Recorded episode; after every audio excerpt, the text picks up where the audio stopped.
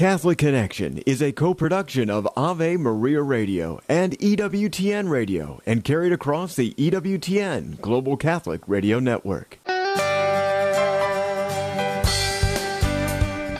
Welcome to Catholic Connection with Teresa Tomeo, keeping you connected to your faith and your world. Teresa tackles the issues of faith and culture, the pro-life message, and media awareness. And now, here's Teresa Tomeo. Happy Wednesday. It's the middle of the week. Thanks to Vanessa Denha-Garmo for filling in for me yesterday. Today is Wednesday, the twenty-first, the first day of summer, which is very exciting always. It's my favorite time of year. I don't know what your favorite season is, but whatever it is, get out there and enjoy it, but take us with you here on E W T N. Coming up today, so much to talk about. There's a beautiful new book that was just published by the wonderful folks at Sophia. It's entitled Beautiful Holiness, A Spiritual Journey with Blessed Conchita to the Heart of Jesus. And Kathleen Beckman will be along to talk about this beautiful book because she's the author of it. Gorgeous cover, by the way. Just a very serene and peaceful cover. It looks gorgeous, and looking forward to chatting with Kathleen again. She's written many books, and it's great to have her back on the program. And then, of course, it's a Wednesday, so that means we go back to Roma, the Eternal City, and we are going to be chatting with Joan of Joan's Rome fame. We'll see how the Holy Father is doing. He seems to be back at work and not in full capacity. They're trying to get him to take it easy, although I'm sure that's a challenge. But there was a beautiful note that he wrote to some students studying uh, astronomy, which is something that happens every summer. They have these special courses that take place at beautiful Castel Gandolfo, which is about thirty minutes south of Rome, and it overlooks Lake Albano, which is a beautiful, oh my goodness, a beautiful volca- volcanic lake, such a pretty area. But anyway, these special programs go on every year, and the Holy Father put out a beautiful message to these students, and Catholic News Agency also has a very nice story on it as well. We'll be covering that in the news. So that is our program for today on a Wednesday, the official first day of summer. Now, the problem is the weather isn't cooperating because across the country we have a number of different issues. So we have that never-ending, according to the National Weather Service, never-ending excessive heat across Texas and parts of the southern U S, persisting the rest of the week with dangerous conditions. Meanwhile, strong to severe thunderstorms possible for the next few days in portions of the plains. Finally, a stubborn stationary system producing pockets of heavy rain and thunderstorms, which may lead to flooding in the southeast and also the mid-Atlantic states. So the start of summer, not pretty for a lot of folks, so be careful out there. And if you're traveling to any of those areas, also keep that in mind because you could have some bad road conditions or possibly some cancellations with flights, which happens a lot during the summer anyway because travel is really back well beyond what it was before COVID, especially overseas. Interestingly enough, I came across an article that was passed along to me by my friend Marcy, who works with me uh, for my uh, communications company, a really interesting article about pilgrimage. And it said that pilgrimages are now trending. And this is actually predicted right after COVID back in two thousand twenty-one. National Geographic did a big article on this saying that pilgrimages are trending to the point where they're the most possible, Uh, excuse me, the most popular style of travel for people. Now, it doesn't necessarily mean it's a religious pilgrimage, although they were way, way up too. But people searching and looking for peace and serenity. I was chatting with uh, John Hale from Corporate Travel about this recently. And what I find always uh, very eye-opening is we get a lot of people that come on our trips, our pilgrimages that we do every year. And they may not even be coming on it because it's a, something they want to do from a religious perspective. They may be coming with a friend or a family member, but they like the itinerary because it's a mixture of really great historical sites, religious sites, religious art that people are very interested in regardless of whether they're coming at this, again, from a faith perspective. And they like the, the time that we give them to explore. And they really want to go on their own type of journey, which is fine, which you can absolutely do. But it's just really neat to see so many people who are searching. And I believe that you keep searching, you're searching for truth, you're going to end up in the arms of Christ. And not just in the arms of Jesus, most importantly, right? But again, in the arms of the Catholic Church.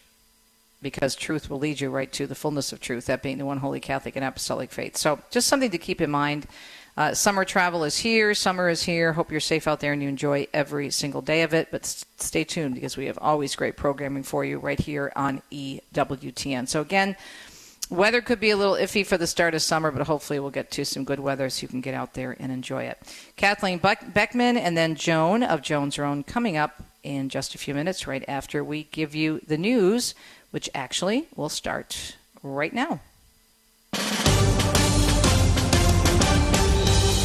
Pope Francis sending a letter to young astronomy scholars, as we mentioned earlier, encouraging them to maintain their sense of wonder and surprise throughout their research. While praising the great discoveries of astronomy, he urged those researchers never to lose sight of other important realities such as love and friendship. Catholic News Agency explains the Pope said the most amazing thing about this universe is that it contains creatures such as us, men and women, who possess the ability to observe it with wonder and to interrogate it, Pope Francis said. This was in a June twentieth greeting yesterday to students and faculty of the Vatican Observatory Summer School. The Holy Father drawing inspiration from Psalm eight. Indeed, the Holy Father said, when the psalmist asked, what is man that you should keep him in mind, mortal man that you care for him? He immediately goes on to say, yet you have made him little less than a god. With glory and honor you crowned him. He added, may you never lose this sense of wonder in your research and in your lives. May you always be inspired by the love for truth and awestruck by all that each fragment of the universe sets before you.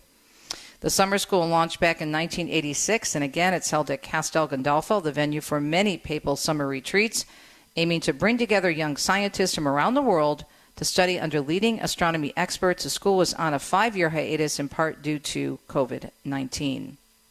Catholic News Agency also reporting this morning that the Baltimore Police Department releasing video surveillance of that May twenty-sixth attack in which a man allegedly beat two elderly pro-life activists outside of Planned Parenthood in Baltimore. In the video, which was released on June fifteenth, a man can be seen tackling eighty-year-old Dick Schaefer into a planter. The video then shows seventy-three-year-old Mark Crosby rushing over to help Schaefer, at which point the man shoves Crosby onto the ground, hits him in the face, and then kicks him in the face. The video shows a man walking away from the scene after the attack, and police still have not identified the man, and as heard in this video, which is also posted on the Catholic News Agency story, are still asking for the public's help in the matter. Baltimore Police Department's Central District detectives need your help identifying a suspect involved in an assault that occurred on May twenty-sixth, twenty twenty-three, around ten twenty in the morning in the three hundred block of North Howard Street. Surveillance video shows the suspect, a white male with a beard, approaching a group outside the Planned Parenthood building. After a heated conversation, the suspect tackles one of the victims into the ground. Another victim, who came to help, is then assaulted by the suspect. Anyone with information about the incident or the suspect is asked to call Central District Detectives at four one zero, three nine six, two four one one. To remain anonymous, call Metro Crime Stoppers of Maryland at one eight six six, seven lockup. You can also submit a text tip by visiting the M C S Maryland website. Both Crosby and Schaefer were briefly knocked unconscious after the attack. Crosby had a concussion, two fractured fingers, and internal and external bleeding in one of his eyes. He lost eyesight in one eye, and Schaefer was treated for cuts as well as aches and pains, both men returning to the Planned Parenthood facility four days later to continue their activism despite their injuries. And again, police are still asking for help. Catholic News Agency has that video available on the story at, Catholic, at Catholic News Agency dot com, so check it out. If you know anyone who lives in Baltimore and may have any information, please pass that story on. C N A also reporting that a pictorial cross bequeathed by the late Pope Benedict the sixteenth to a parish in his native Bavaria has been stolen from the church where it was on display. According to C N A's German-language partner news agency, unknown perpetrators broke open a display case on the wall of Saint Oswald's Church in the city of Traunstein during daylight hours Monday. Police said cash was also stolen from the cash register of a literature stand in the church. Authorities are now asking for anyone who saw anything suspicious near Saint Oswald's on Monday or has any other information to come forward. The district attorney's office is leading that investigation in that area of Germany. Friends and family of Pat Robinson giving their final goodbyes in a private service at Regent University earlier this week. His son Tim talking about Pat's impact. It took somebody with his grace, his charm, and yeah, his academic background to present the power of the Holy Spirit in such a way that it seemed approachable, even normal. The Christian broadcaster, who at times made controversial comments, died earlier this month at the age of ninety-three. Rather than focusing on grief, Robertson's close friends and family said they warned uh, they wanted to focus on his life. They celebrated his achievements, his legacies, and memories of a man they say shaped who they are today. A Utah school district banning the King James Bible, now reversing that decision. The Davis School District near Salt Lake City deciding in late May to remove the Bible from elementary and middle school libraries because of a new state law that called for banning inappropriate books. On Tuesday, the school board voted to return the Bible to the shelves. And Mark Mayfield tells us a search is ongoing for that missing vessel used to explore the Titanic, but there may be some signs of hope. According to an internal government memo, crews searching for the vessel carrying five people say they heard banging sounds in thirty-minute intervals on Tuesday. It is unknown when the noises were heard or for how long. It is believed the submersible has less than thirty hours of oxygen left. The U S Coast Guard is receiving help from the Navy and Air Force as operations continue. OceanGate C E O Stockton Rush was piloting the vehicle at the time it disappeared. Search efforts are focused about nine hundred miles east of Cape Cod, Massachusetts. National Hurricane Center says Tropical Storm Brett is getting stronger as it heads toward the Caribbean. Forecasters say the storm's winds have increased to nearly sixty miles per hour.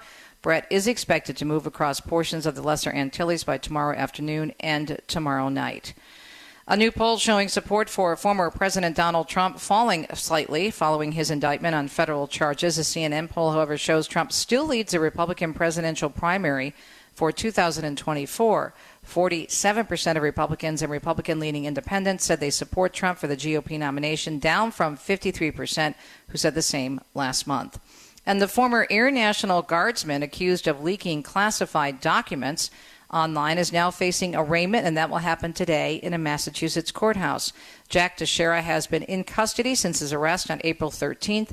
The twenty-three-year-old Massachusetts man has been federally charged with leaking Pentagon documents. The governor of Pennsylvania says traffic will begin flowing again along Interstate ninety-five this coming weekend. A portion of the busy highway has been closed since a bridge collapsed last week due to a tanker truck fire. While giving an update on repairs yesterday, Governor Josh Shapiro said paving could begin as soon as today. It is a Wednesday morning. It's June twenty-first, two thousand twenty-three, the first day of summer on the calendar. Weather-wise, we've got some issues out there, as we mentioned earlier. Excessive heat, severe storms, and lots of heavy rain. The never-ending excessive heat, as the National Weather Service explains, across Texas and parts of the South, persisting the rest of this week with dangerous conditions. Meanwhile, strong to severe thunderstorms will be possible the next few days in portions of the plains. Finally, a stubborn stationary system will produce pockets of heavy rain and thunderstorms, which may lead to flooding in the southeast and the mid-Atlantic states. Stay safe, stay cool, and stay tuned. We'll be right back with a beautiful interview on a brand new book. You don't want to miss it. You are listening to E W T N on a Wednesday morning, the first day of summer, two thousand twenty-three. People ask how they can care for older family members who can't fully care for themselves. One answer is Visiting Angels, America's choice in senior home care. Visiting Angels assists adults nationwide with six hundred locations to continue living at home and not have to move into a nursing home. Their caregivers provide assistance in hygiene, meals, and light housework. Services are provided up to twenty-four hours per day, and you can select your caregiver before service begins. More information, including franchise opportunities, is on the web at visiting angels dot com. Would you get on a plane that doesn't have a pilot? Investing in passive index mutual funds may present the same issue. The Ave Maria mutual funds are actively managed by seasoned investment professionals to help you meet your investment goals in a morally responsible way. Ave Maria funds are managed to conform to pro-life and pro-family values. Long-term investors could invest in the no-load Ave Maria mutual funds. You can learn more about the Ave Maria mutual funds at eight six six, A V E Maria or visit Ave Maria Funds dot com. This program is brought to you in part by Charity Mobile, a proud partner of Ave Maria Radio for over fifteen years. Charity Mobile is the pro-life cell phone company and has sent nearly two million dollars to thousands of pro-life charities. four G L T E coverage is available nationwide, and five percent of your monthly plan price goes to your favorite pro-life charity. A video introduction is available at charity mobile dot com. Charity Mobile, everyday living, effortless giving. charity mobile dot com. This July fourth from Angel Studios, who brought you His Only Son and The Chosen, comes a true story of courage and redemption. Sound of Freedom. starring Jim Caviezel, who portrayed Jesus in The Passion, and Academy Award winner Mira Sorvino. Inspired by remarkable acts of bravery, Sound of Freedom unveils the true events of a dangerous mission to save young, innocent lives. A story that shares hope and the power of human resilience. Sound of Freedom. Rated P G thirteen. Some material may be inappropriate for children under thirteen. Only in theaters July fourth.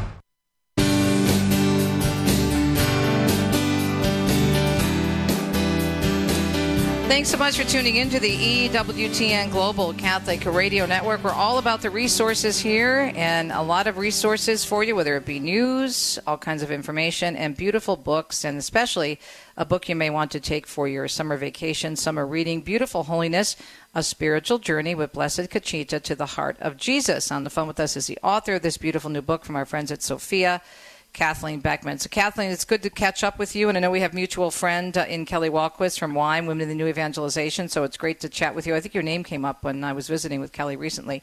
But let's talk about this subject of, of your book. Why did you choose to write about Blessed Conchita? Well, you know, she had caught my imagination many years ago when I read that the Vatican made a statement about her. And quoting the, um, the Vatican, they said, Concepcion Cabrera de Armida, known as Blessed Conchita, will one day become very important for the entire church. So, you know, that kind of uh, intrigued me. And then uh, it, it has Providence Works. I happened to cross paths about two and a half years ago with Father Domenico Raimondo, and he it, was the postulator for her cause uh, when he lived in Rome for several years. And he was uh, at the Priest Retreat Center ten minutes from my house, and we began to talk, and, and the, the whole idea of the book came up, and I sat at his feet because he's really the expert on Blessed Conchita, and um, and the book came to fruition. And it's amazing because she was a Mexican wife and mother of nine, and she had such a strong mystical life that she's compared to my favorite saint and my patron, Saint Teresa of Avila. That is pretty incredible, just in, on, on its own merit. Yeah, her fruitfulness is extraordinary. I mean, it, it just, it it is absolutely extraordinary. She wrote sixty-six volumes of mystical writings while she's raising a family, Teresa. You know, wow. Nine children. She's married. She was single for twenty-one years, married for seventeen years to her husband, Francesco, after seven years of courtship. And then she was widowed for thirty-six years. So she lived for seventy-four years, and the fruitfulness of that was extraordinary. So, Um, you know, but her witness is one for all of us because it speaks to holiness in all states of life. And I think that's really the point of why we would read the lives of the saints. I mean, mm-hmm. they, they show us that our calling is possible, that we are called to holiness. God gives us the grace, and no matter what her state of life is, she's a married woman raising a family, and um, she raised a, a daughter who became a nun, a son who became a Jesuit priest, uh, four who married. She buried four of her children, wow. um, including her, she prepared her husband for a holy death. So I think it speaks to every vocation, um, and I and I hope that it, it will touch people at, at all levels. So there's a number of different tools that you provide in the book. It's the things that we can learn about. You mentioned the two lovers. For starters, you mentioned, Kathleen, the two lovers that assured that, that Jesus assured her would sustain her and others in the life of the Spirit. Let's start there. What did Jesus reveal to her about those two you know, different levels that Jesus assured her can help her in the spiritual life? Well, I think that um, he had many teachings. I mean, she was definitely a pupil Um, who was just open and was taught by the Lord himself, and those levers are prayer and the Eucharist. And uh, so he gave her many different uh, tools, and I think that uh, daily prayer was very much a part of her of her identity. I mean, she she knew that without the Lord, she could do nothing, and she became completely comfortable with being dependent upon him for everything. Um, she had a strong devotion to an openness to the Holy Spirit, and she was very much formed not only by the Lord, but by priests throughout her life, because she was a very uh, good daughter of the church, and that she would take her mystical experiences and writings, which she wrote really as her account of conscience, to share with her um, spiritual director. And so she never intended that they would be public. She wanted to, you know, uh, keep those volumes of her account of conscience between her and her spiritual director. And thankfully, um, you know, they, they've been gifted to the church. So um, she really relied on the Lord's, hearing the Lord, and then and prioritized prayer. You know, when she, speaking of the Eucharist in her life, it was at her wedding when um, the ceremony, during the reception, uh, she asked her husband to allow her to attend Mass, to go and to receive Holy Communion every day, and asked him never to be jealous mm. of her relationship with the Lord. And I think that's her genius. She said, you know, I never felt like it was um, a, a problem loving my husband and family and loving the Lord the way I did. In fact, that they complemented one another. And so my love for both increased. So she very much saw that her vocation as wife and mother, um, you know, only enhanced her deep mystical relationship with the Lord, and vice versa. Mm. We're talking with Kathleen Beckman, author of this book, Beautiful Holiness, A Spiritual Journey with Blessed Conchita to the Heart of Jesus. A beautiful book, and a beautiful cover, too. It's absolutely gorgeous. It's very serene looking and kind of really draws you in, Kathleen, so I'm sure you really loved what Sophia Press came up with. It's it's absolutely stunning. Let's talk about her before she was married. She mentioned that she, you just mentioned she talked to her husband about the importance of her relationship with the Lord. Was she just born this way with this incredible faith? Was there something that happened to her? Was she raised in a really wonderful Catholic family? What were the, what was her life like before she was married? Well, she was um, born in San Luis Potosí, which is about two hundred fifty miles south of Mexico City, into a very devout family. She's definitely a daughter of Gua- Our Lady of Guadalupe, um, and her mother and father were very strict Catholics, and um, she did not have formal education. She went to a, a school taught by nuns for a few years, but remember, Teresa, she lived through the Mexican Revolution and the Cristeros War. So there was a lot that was going on. She knew suffering, and um, and and that was one of her hallmarks, was the cross. And for for her, growing up, she understood that love and sacrifice were inseparable. But her mother and father were in charge of uh, Eucharistic adoration, so she grew up with this formation and uh, with love for the Eucharist, for Our Lady of Guadalupe, but also a love for very hard work, because she grew uh, up in a wealthy family who owned many haciendas or big farms. And so she socially, she was expected to attend, um, you know, dances and um, government meetings and things like this because of her family's position. But when she was six years old, um, she had an experience, as she calls a dream, in which she saw the Lord, and he was like leaning on her. And somehow that captured her heart and imagination, that Jesus was right there with her mm. and that he was calling her to something. And so she said she dreamed of things that were very big. Um, after that dream, it, it was life-changing for her, and, and I don't think that she ever stopped Um, you know, thinking of the Lord um, after that dream. Her whole imagination was captured by that. Now, that said, she wasn't born a saint. You know, none of them are. Right, and um, right. she, she had her um, experiences with, um, you know, be, not being faithful to prayer. And she's, I, I love that she is very honest about her, her self-awareness, that she has weaknesses and faults. But, uh, but somehow her heart was so attached to the Lord that she just persevered. Yeah, absolutely. We're talking with Kathleen Beckman about her beautiful new book regarding beautiful holiness, actually. I keep going back to that word beautiful, because it, it truly is a, the life of someone who had such a close relationship with Christ and the church.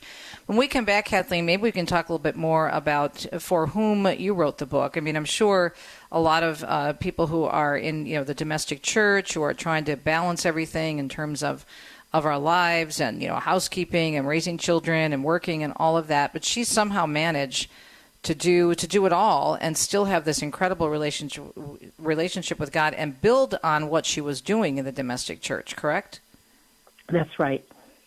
Absolutely. Yeah, yeah, it's just it's just so important, and I think there's so many people that could learn from this. In terms of um, the book itself, did you write it? We only have about a minute left. Did you write it for young people, for married people, or really just for anyone looking to get closer to the Lord? I wrote it for um, for all states of life, for anyone. I think it's a. I, I um, looked at Blessed Conchita as a spiritual director. You know, Teresa. You and I, we get to travel. We we interface with a lot of Catholics, and so many are looking for spiritual direction. Yeah. They really want some help with the interior life. So um, I think Conchita is really a beautiful help with uh, helping us to understand what it is to have a very deep interior life. More on Conchita, Blessed Conchita, when we return. The book again, Beautiful Holiness, A Spiritual Journey with Blessed Conchita to the Heart of Jesus by our guest, Kathleen Beckman. Stay tuned. It's Catholic Connection on a Wednesday, June twenty-first, the first day of summer of two thousand twenty-three.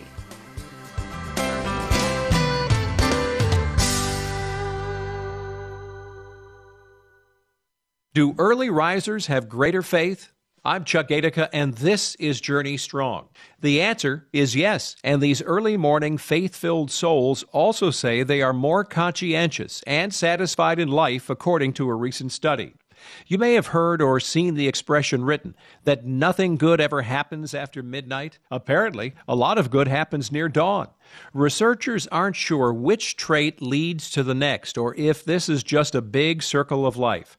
Either way, the early birds appear to be more content. The study points out that a routine that includes rising early, attending morning mass, special morning services like those of Easter, may also strengthen the morning riser's wake-up muscles. This can lead to more satisfaction in life, too. Early to bed and early to rise makes a man healthy, wealthy, and wise. God wrote that one. Check out the Journey Strong tab for more on this at the homepage of Ave Maria Radio dot net. Father Benedict Groeschel. Awe. I love reverence. Wherever I go in the world, I usually go to visit the religious buildings. And no matter what I see, I see reverence, awe. I've been in temples and mosques where I saw more reverence and awe of God than I see in Christian churches, even sometimes in Catholic churches. Oh, yes, let me say it. And when I was a boy, Catholics were much more reverent and respectful in church. You never, ever spoke in church. I was a young priest. A man had a heart attack at the beginning of Mass.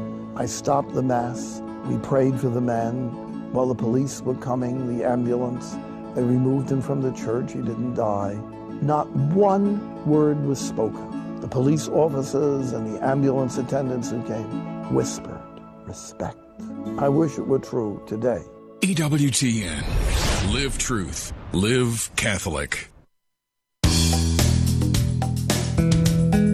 Our guest, Kathleen Beckman, is president and co-founder of the Foundation of Prayer for Priests, foundation for priests dot org, a global apostolate of prayer and catechesis to the holiness of priests through spiritual motherhood and fatherhood.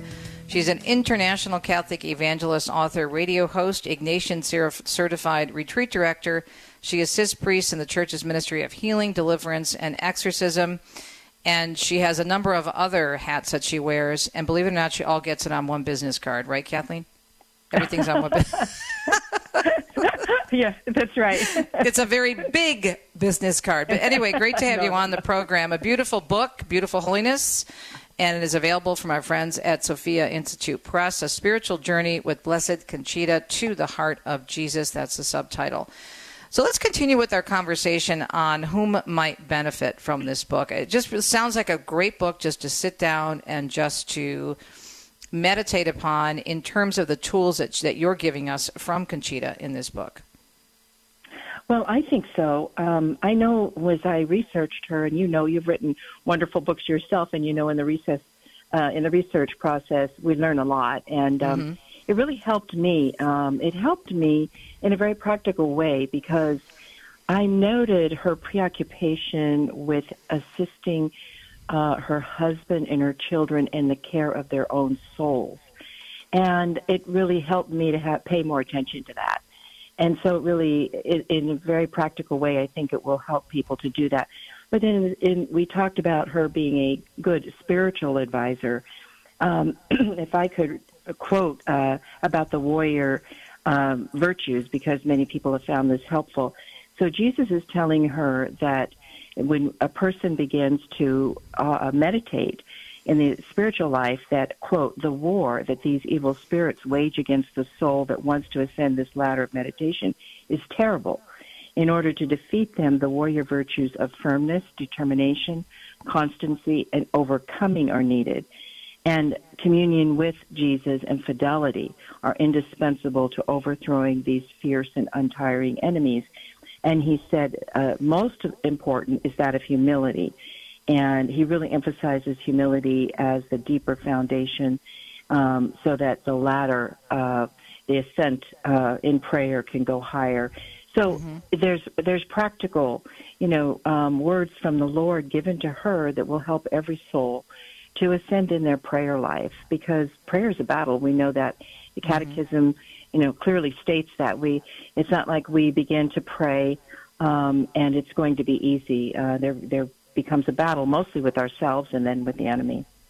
Do you think she'll help those of us who, who have, let's say, uh, and I don't have children myself, but people who have children are very, very busy, because I know that's often, it's a frustration with all of us, our busyness, because we're all busy. But especially I think sometimes, I know I have friends and nieces and nephews who have kids, and they're trying to get closer to the Lord, and they say, you know, I just don't have that prayer time.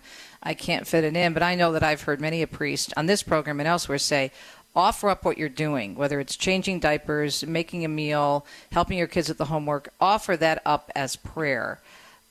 Do you think they can identify with, with her in that area? Oh, absolutely. And she was very practical. She wrote letters, you know, in, the, in this day and age we text our kids or, or email them, but she wrote beautiful letters to her children.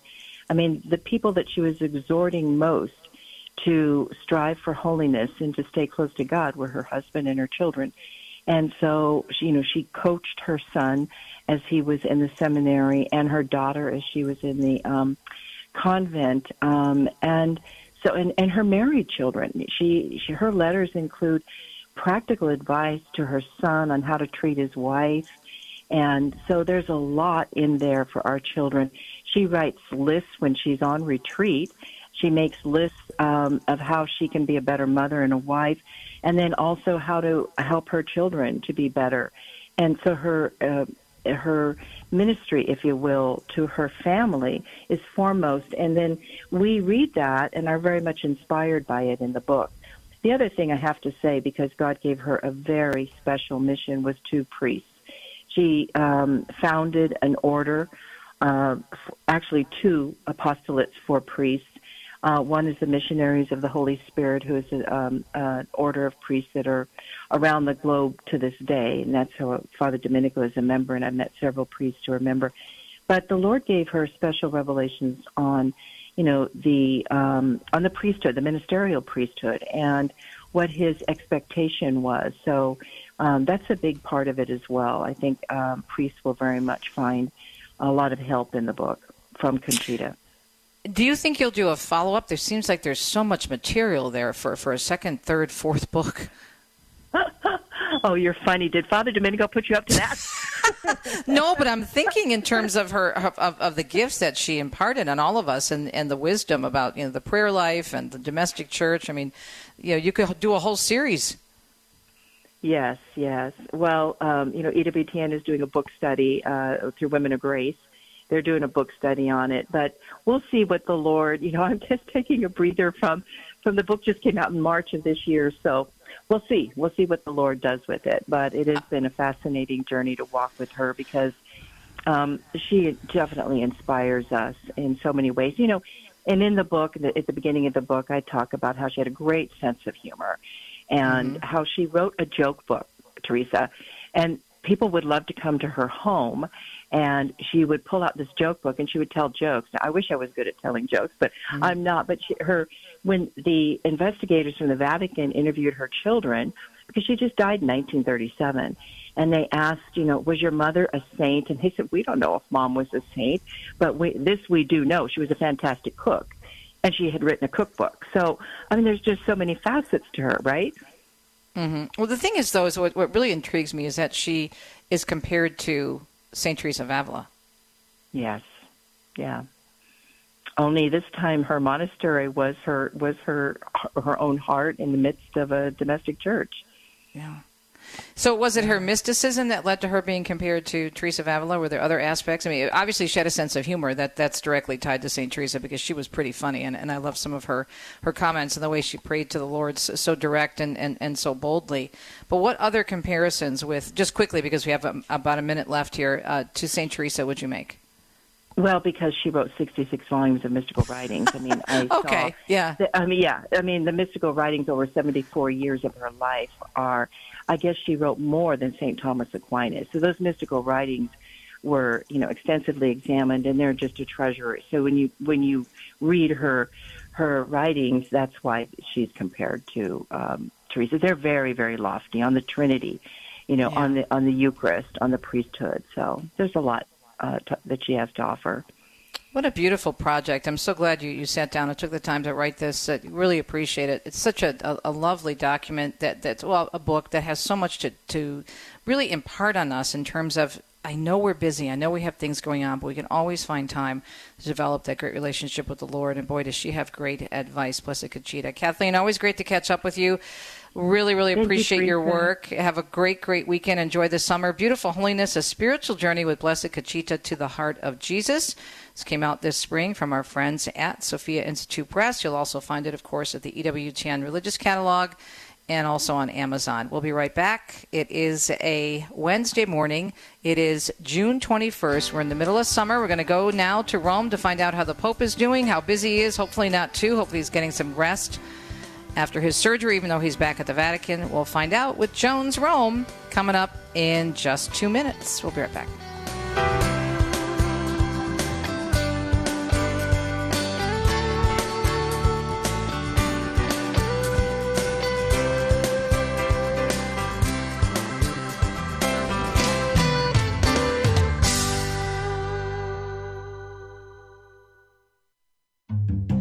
Was a doctor of the church and one of the most famous saints of all time. Matthew Bunsen and the Doctors of the Church.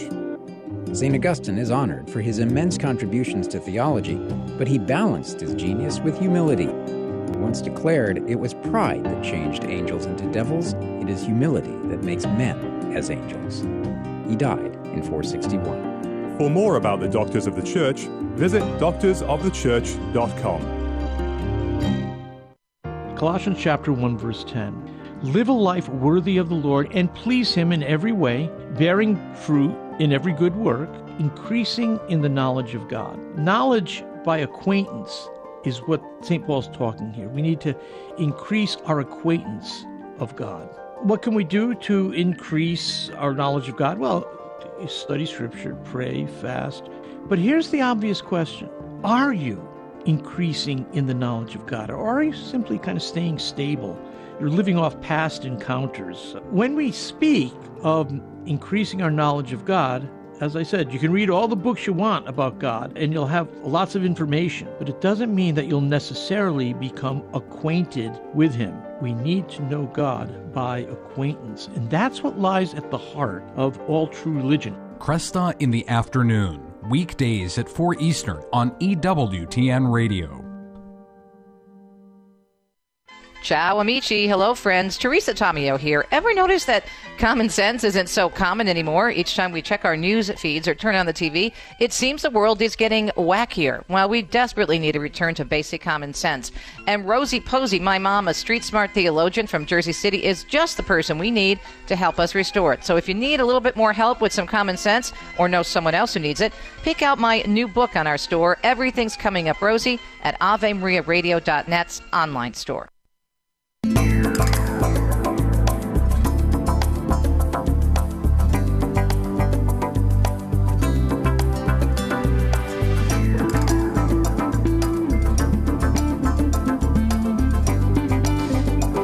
you're having a great day. Wednesday, June twenty-first, two thousand twenty-three. Good to be with you. Always great to go to Rome and to speak with Joan. So, Joan, I know the Holy Father is supposed to be taking it easy, but he seems uh, very busy. I know the letter that he wrote to the students who have that summer course at Castel Gandolfo that he wrote, I guess, while yeah. he was in the hospital, but seems like he's doing a lot. Uh, shouldn't he be resting? I mean, can't you pick him up and say, Your Holiness, slow down. Pick up the phone and, you know, just say, take it easy? Well, you know, the Saturday, about uh, five or six days before he left the hospital, um, there was a press conference with the Pope's doctor, and he told the media, he said, no one can tell Pope Francis what to do, but he said his personal medical assistant and I have advised him that for prudence, we'd like to see him stay at the hospital throughout the whole next week. Well, of course, the Pope came back here early Friday Friday morning, so he really only stayed a couple days after the doctor's suggestion. But the doctor said quite clearly, in fact, several times, that he told the Pope he's got to be careful. He said, because it's the wall, it's the abdominal wall that can undergo any injury if he's not careful. That's where this mesh was put in to um, eliminate the possibility of another hernia developing, et cetera. And so he said just getting in and out of a chair, getting up and down, which you and I and all of our mm-hmm. listeners probably do dozens, you know, if not hundreds of times a day. And that just puts a natural stress, unless, of course, you've had an operation and have to be careful about how many times you get up and down. So, you know, he received the president of Brazil just a very short time ago, as a matter of fact. And, um, the, you know, we saw the Pope standing. So, but he was probably sitting before and after that. Um, he's just got to be careful of movements. And as the doctor had said in the hospital, he said just getting in and out of bed, um, uh, you know, that puts tension, pressure, excuse me, on the um, abdominal muscles. So you're right. It doesn't sound like he's being too careful. However, he did take somebody's advice, and, and he did not Uh, have the general audience today in Saint Peter's Square. I mean, that's an awful lot of movement. Yeah. And um, he's sitting most of the time still. Just getting in and out of the papal car would be, uh, you know, the, the little boatmobile, if you will. That would be a stress. So, um, mm-hmm. but I mean, all of us like to be busy, and sometimes we, we you know, you can feel so down that you literally, um, you know, couldn't see anybody. But then you want to keep up your natural work and your normal schedule, I mean. So the Pope has been having audiences and uh, different individuals. Some of them have been groups. Now, maybe he's, he's, I can only guess that for some of these things, he's seen the schedule, and he knows that there's this or that anniversary or, or group that he should be meeting. He probably did write a, a number of things from the hospital, like the one that you earlier mentioned. So, um, but again, just meeting a head of state, president of Cuba yesterday, and now, you know, the president of Brazil uh, with his wife. And and um, I don't know how standing bothers the Holy Father, to be honest, you mm-hmm. know, because there's always the knee issue hasn't gone away, Teresa. You know, that's, yeah. that's still there. So, um, but, you know, I mean, you have to admire um, his gumption, if you, if you will. I mean, the man is, you know, eighty-six, so eighty-six and a half. So he's just keeps on going. Like, you know, is there any is there any um, talk at all about any type of um, of work on his knees? I know at, at this late stage of the game, when you're in your eighties, it could be his age. He's eighty-six. It can be very, very difficult, especially the physical therapy that would be that would have to come afterward. Um, oh yeah. Well, I don't. Um, the physical therapy. Well, the doctor said. Um, Gosh, this is what, over a year ago, the doctors had, had told him that they could do surgery on the knee, but not replacing the knee is not my understanding, you know, not where he would have months and months of, of physical therapy and learning to walk, so to speak, well. But whatever the doctor said they could do last year involved a only a local anesthesia, because the Pope had already said, I just, I, I will not have surgery. I'm not going to have anesthesia again. Well, of course, this summer he didn't even have that choice. But um, it, it literally would have been a question of, of life or death had he, had, had he not had this surgery. So the knee thing, um, can they do something? Would he, Would he say yes, or, or would he just say, hey, wait, let me get totally over the abdominal surgery. Um, I'm I'm getting used to now. I, I've been in a wheelchair, what, fourteen, fifteen months. I do some walking. He has to walk, Teresa, because the doctors have advised him, you know, if, if you spend more time than you should in a wheelchair, then mm-hmm. your muscles suffer, the leg muscles and, and everything else. So it's kind of a situation where it's damned if he does and damned if he doesn't, um, yeah. you know, on, on certain physical activities. But yeah. um, I, I haven't even seen any, you know, media people questioning him and, uh, qu- excuse me, questioning the doctor. Uh, you know, is is it time for surgery on his knee? What do you think? And right now, it's really, if you look at the surgery the Pope had um, and understand it, it, it's the lesser of all evils, the fact that he's got this pain in, uh, you know, this knee problem. Yeah. So we're talking with, yeah, to, wait and see. I know we're talking with Joan Lewis from Rome. And on another topic, I know you're still going through it, as am I, but um, have you taken a look? How far have you gotten on the uh, Instrumentum Laboris regarding, uh, there's a story on Vatican News, welcoming the church that embraces diversity. Some of the media out there have been contacting me this morning, asking me about it. I haven't gone through the whole thing, uh, but they're giving an indication that it seems to be Uh, including a lot of things that don't necessarily um, go with church teaching. Any thoughts on that at this point? Well, I kind of, well, I haven't seen too much church teaching. This has all been a systematic thing. Let me just, oh, I don't know what point I'm at. Over halfway, but the thing is, you read it, you try and understand it. Right. Um, some of the sentences, it's like, could could I have written a summary of this sentence? But there, there were two things. I'm trying to find my notes on that. Um, that there were two paragraphs that after I read them, the Instrumentum Laboris is composed of an explanatory text and fifteen worksheets. Then it gets into the, um, you know, all the fine points of that. And it says a synodal church. What is that? It's first and foremost a church of listening, desires to be humble, et cetera, et cetera. Well, the more I kept reading it, to be honest with you, Teresa, it sounds like the church is suggesting future governing by, by committee, by small, by groups, small and large, because the idea of this synod, as we know, I mean, it began in parishes, then the diocese, then the, uh, the uh, nation's bishops' conference, then continents, you know. So literally from the bottom up, people were listened to and heard, and and uh, actually in very, very small numbers. I mean, it was one percent mm-hmm. of American Catholics that gave their input into this. So that's a very small number.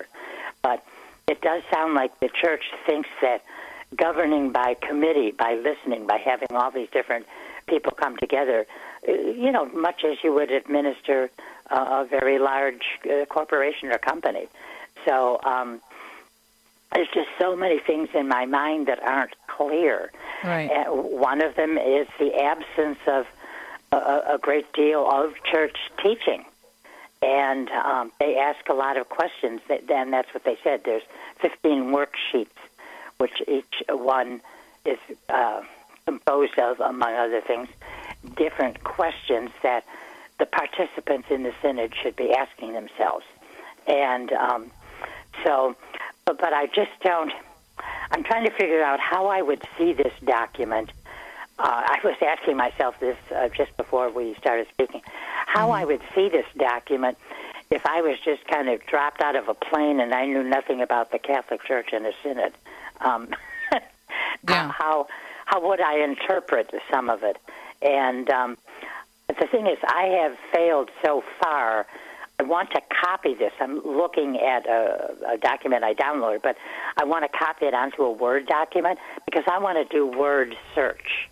I, I, I want to look for words like sacrament, words like Christ, words like faith, words like doctrine, mm-hmm. and just see how many times they they occur in the document, because I haven't come across, uh, of course, God, yes, naturally, the Church of God, et cetera, et cetera. But um, there's just so much to digest. This is like a huge smorgasbord. Right. And, you know, right. When you start eating, and then you're, you're sure you're going to have just a mouthful of each dish on the table. Um, yeah, but then you get to the tenth dish, there's twenty more, and your eyes are bigger than your stomach. So right. you, you took on, you know, more than you could try. And that's what this document is like, to read it and truly understand. But I, there are a lot of um, the from the speeches yesterday and everything else, there's a lot of hot button issues that are, are coming up. And and this is where it has been suggested. I read this over the two years that parishes and dioceses and bishops' conferences were meeting. I read that um, a lot, the only, let's say, in America, the one percent. Well, some of the hot button topics that, you know, apparently will be discussed are women deacons, priestly celibacy, should women even be ordained? You and I know the answer to that. Mm-hmm. And then the L G B T Q outreach. And um, the feeling, what I have read over these two years uh, by, you know, various commentators, is that this one percent is is the one percent that is most, um, that goes most viral on the hot button topics. And and if it if it had been ten percent input from every parish, w- would we see that? Would we see emphasis on women deacons, or might we even see other issues? So it's it's just kind of interesting that such a small percentage of people that had input on the uh, you know grassroots levels, that small percentage, however, focused on topics that also involve actually a small percentage of people. Right, how many, right. uh, you know, how many L G B T Q people who have, you know, openly uh, professed that? It's actually a very small number of the overall populace. So there's just a million ways to look on this. But interestingly enough, on, on uh, one interesting kind of trivia thing, I suppose, uh, that the um, the meeting will be held in the Paul the Sixth Hall. You know how big that is. Right, Of right. course, there's the stage-like area, and it can seat seventy-five hundred people. So the Synod will be there instead of the new Synod Hall, mainly because there's going to be over three hundred seventy, I guess close to four hundred people, uh, more a total. And that's a lot more than we've had in the past. And I don't think there's room for four hundred, I could be wrong, um, in, in the actual Synod Hall. So... Um, Twenty-one percent of the voting delegates will be uh, will not be bishops, and uh, the Pope has yet to choose seventy delegates from a list of one hundred forty lay people that that he has received. So we'll be getting that, you know, rather soon as well. But um, it's going to well, be, it's what yeah. The thing uh, is, is that this document, which the media are misre- misrepresenting, that's a shocker. Some of the media are, are thinking that this is like the end game. I mean, I don't know how they can look at this document and think that all these things are going to change because no, there were questions raised. It's a beginning game, and yeah. It's supposed to be an aid to the church. It's not concluding anything, and it's it's all part of this oh, this exactly. ongoing discussion. Yeah. Mm-hmm. And well, some of the things reflect, uh, um, you know, let's say women deacons. Th- that is, it's fair to include in this document because it is, that topic is one of the results of this so-called listening right. to the yep. faithful in the pew. So yep. you couldn't not in- include that. But Oops, uh, Joan, we're out of time, sweetie. We're going to get cut off by the satellite break, but uh, we will be right back. More coming up after the break. Stay tuned. This Ave Maria program is brought to you in part by the nonprofit C M F Curo. Your search for affordable health care stops here. Since two thousand fourteen, C M F Curo has provided Catholics with affordable health care sharing that goes beyond insurance. With programs that cost less than many COBRA and A C A-sponsored plans, C M F Curo is the Catholic health sharing experience that enables you to live fully alive while saving money. Call one eight three three G E T C U R O to find affordable Catholic health care now. That's one eight three three G E T C U R O. This July fourth from Angel Studios, who brought you His Only Son and The Chosen, comes a true story of courage and redemption, Sound of Freedom, starring Jim Caviezel, who portrayed Jesus in The Passion, and Academy Award winner Mira Sorvino. Inspired by remarkable acts of bravery, Sound of Freedom unveils the true events of a dangerous mission to save young, innocent lives. A story that shares hope and the power of human resilience. Sound of Freedom. Rated P G thirteen. Some material may be inappropriate for children under thirteen. Only in theaters July fourth. Hi, I'm Al Cresta. Our generation is the first in human history to widely reject that life has any overarching purpose. Morality is considered relative, and we're even uncertain about what it means to be a man or a woman. Catholics at this time need to be awake, not woke. Sit down with Renewal Ministries' Peter Herbeck and I for an extended conversation with Noel Maring, author of Awake, Not Woke. It's available on the Renewal Ministries YouTube page or in the slider at ave maria radio dot net. People ask how they can care for older family members who can't fully care for themselves. One answer is Visiting Angels, America's choice in senior home care. Visiting Angels assists adults nationwide with six hundred locations to continue living at home and not have to move into a nursing home. Their caregivers provide assistance in hygiene, meals, and light housework. Services are provided up to twenty-four hours per day, and you can select your caregiver before service begins. More information, including franchise opportunities, is on the web at visiting angels dot com.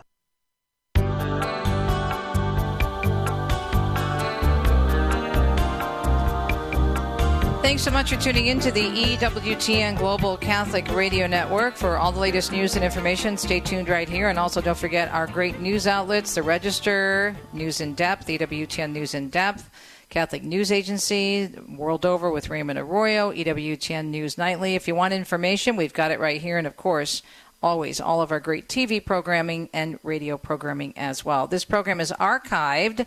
Just as a reminder, if you'd like to go back and listen to a segment in particular, you can do that. Just go to ave maria radio dot net and go to the archive section of the program to which you were listening, and you will find probably by about midday Uh, the different shows that we have, and actually you can go and listen to it segment by segment, so it's very helpful.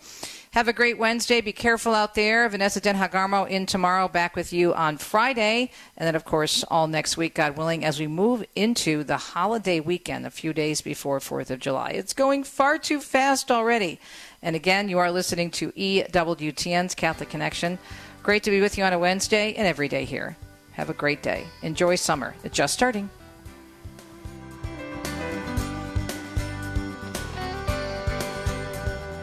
You've been listening to Catholic Connection with Teresa Tomeo. Catholic Connection is a co-production of Ave Maria Radio and E W T N Radio and carried across the E W T N Global Catholic Radio Network. Our producer is Andrew Kruchek. For copies of this program or for more information, visit ave maria radio dot net. That's A V E Maria Radio dot net. Thanks for listening, and join us next time for another edition of Catholic Connection.